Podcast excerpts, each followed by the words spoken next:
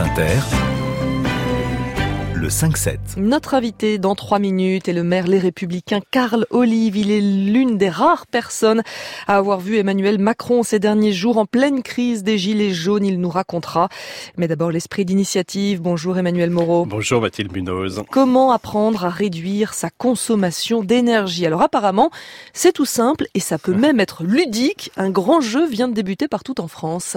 Et oui, c'est un peu le jeu des sept familles de l'énergie, Mathilde, où chacun des membres de la famille a un rôle à jouer. Plusieurs villes de France participent et elles ont inscrit certains de leurs habitants à ce défi intitulé Famille à énergie positive.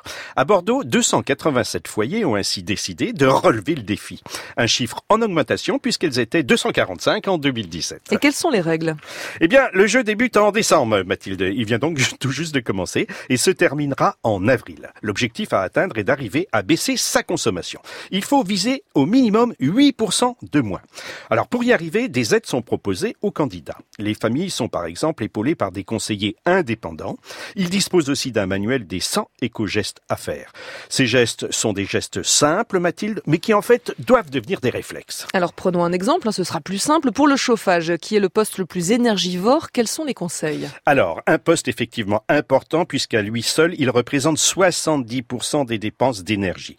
Le guide donne des conseils euh, qui, pour la plupart, sont connus, mais pas forcément appliqués, comme baisser la température de son logement, Mathilde, quitte à mettre un pull. Utiliser un thermostat d'ambiance, purger les radiateurs, installer des rideaux pour éviter de laisser passer l'air, mais il propose également des gestes plus étonnants comme celui de placer des, des panneaux réfléchissants derrière les radiateurs, ce qui améliore de 5 à 10% leur performance. Et j'imagine aussi que les participants peuvent s'échanger leurs bons plans. Et oui, et c'est tout l'intérêt du jeu.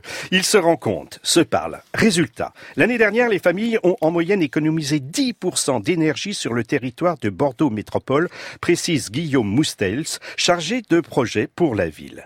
Les familles se regroupent même en équipe.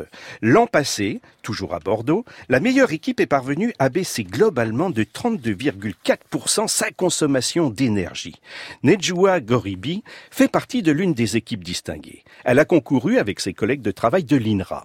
Depuis longtemps, j'essayais de baisser ma consommation d'énergie, mais seul et sans les conseillers d'experts, je n'y arrivais pas. Je me suis inscrite l'an passé pour participer au défi avec mes collègues et je viens de me réinscrire, indique cette mère de famille de trois enfants. Baisser sa consommation de 32%, euh, c'est beaucoup quand même. On, peut faire mieux? Et oui, et certains euh, se donnent à fond dans le jeu, comme l'explique Mathilde Gola du Figaro Demain qui publie un article sur le sujet.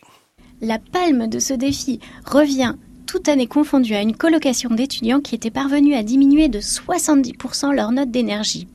Mais en fait, c'était un peu radical parce qu'ils avaient complètement coupé le chauffage. Ils ont bien évidemment remporté le défi cette année-là, mais pas certain que ces étudiants aient conservé leur nouveau réflexe, contrairement à la majorité de ceux qui ont relevé le défi. La chasse aux gestes énergivores a peut-être trouvé ses limites.